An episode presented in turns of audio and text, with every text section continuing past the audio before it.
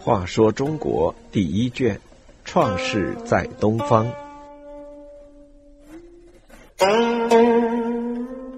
四十四，舜选接班人。原始社会到尧舜时期，实行地位的禅让制。部落联盟的首领不是由各方部落的酋长推荐，大家选举，而是由元首自己选定一个接班人。这个接班人不是自己的子孙，而是在道德品质、智力才能方面出色的人，然后把地位禅让给他。尧最终确定舜为自己的接班人。现在舜年事已高，同样遇到了选择接班人的问题。舜曾经几次想把地位禅让给他认为的贤人。有一次，舜想把地位让给善卷，善卷却说：“我立在宇宙之中，冬天穿皮毛，夏天穿革螭，春天在农田中耕种，身体足以应付繁重的劳动；秋天收割庄稼之后，有足够时间可以休息。我日出而作，日入而息，逍遥于天地之间，心意自得。”何以要为天下劳苦呢？你不懂我的心思呀！善卷不接受禅让，离开舜，进入了深山，消失的无影无踪。又有一次，舜想把地位禅让给好友石户之农，石户之农回答说：“你够勤劳辛苦的了，这正体现了你的为人。”可我是个保利之士，想要爱护自己的一点精力，没有空闲去治天下。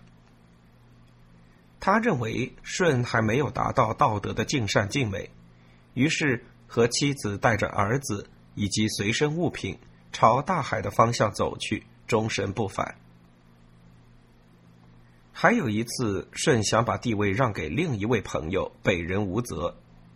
北人无泽一口回绝，讥讽地说：“奇怪呀，你的为人，居住在农村田亩之中，而去游帝尧之门，现在又要来玷污我，我感到心里害臊。”说罢，他为了洁净自己的身体而自投清灵之渊。当时有一个人，舜非常喜欢，名叫大费，是后来秦国国君的祖先。他和禹一起治理洪水，特别出力。当禹治水成功，舜赐给禹玄龟，就是一种贵重的玉器，奖励禹。禹报告说，治水不是我一个人所能做成的，其中也有大费辅助的功劳。舜就对大费说：“好啊，你帮助禹成大功，我赐给你造流。”就是旌旗上的飘带，你的后代将大有出息。舜因为喜欢大费，又赐给他一位漂亮的女子为妻，是舜本族姓尧的。大费拜受玉女之后，又辅佐舜调训鸟兽，鸟兽无不驯服。舜高兴之余，又给大费赐姓嬴氏。但舜觉得。大费虽然聪明能干，但治理国家尚缺少修养。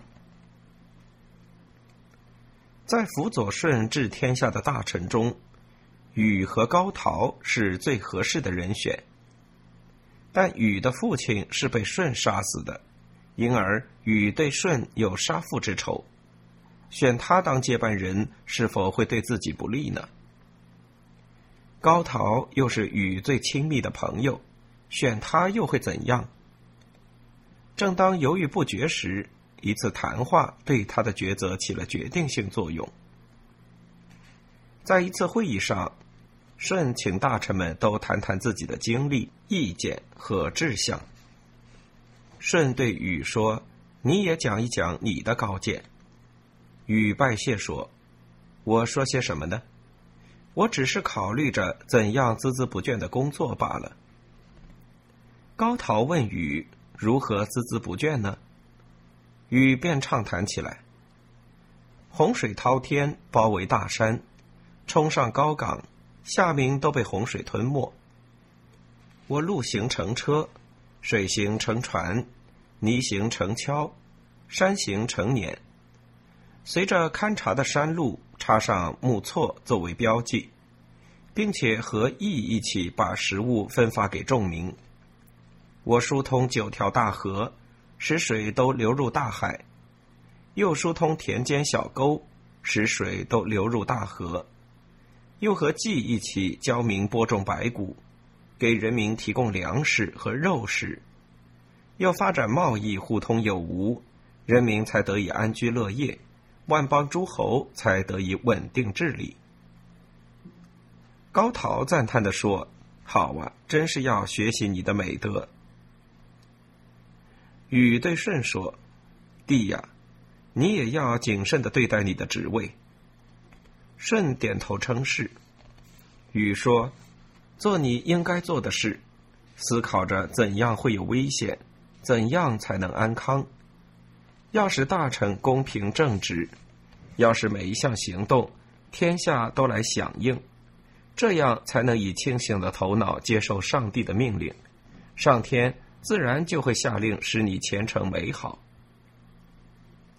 舜听后高兴地说：“臣呐，臣呐，我要帮助引导我的人民，你就来辅佐我。我打算全力治理好政务，你来成全我吧。”我要观察古人的图像，看他们怎样用日月星辰来做服饰。我要听到各种不同声调、不同乐器的演奏，并听取各方群众的意见。你来负责这件工作。我即使发布了法令，你也可以纠正我的错误。你不要当面顺从，背后再散布一些不满的话。做我最亲近、最得力的助手。把左右大臣都紧紧的团结起来。禹说：“好啊，如果你不举用贤人，而是好人坏人同时使用，这样就无法建功立业、治理好国家了。”经过这一次的谈话，舜看出了禹的才能、勤劳和功绩，高陶也敬服禹。不久，舜就把立禹作为接班人的事禀告上天。舜的地位禅让给禹，遂成定局。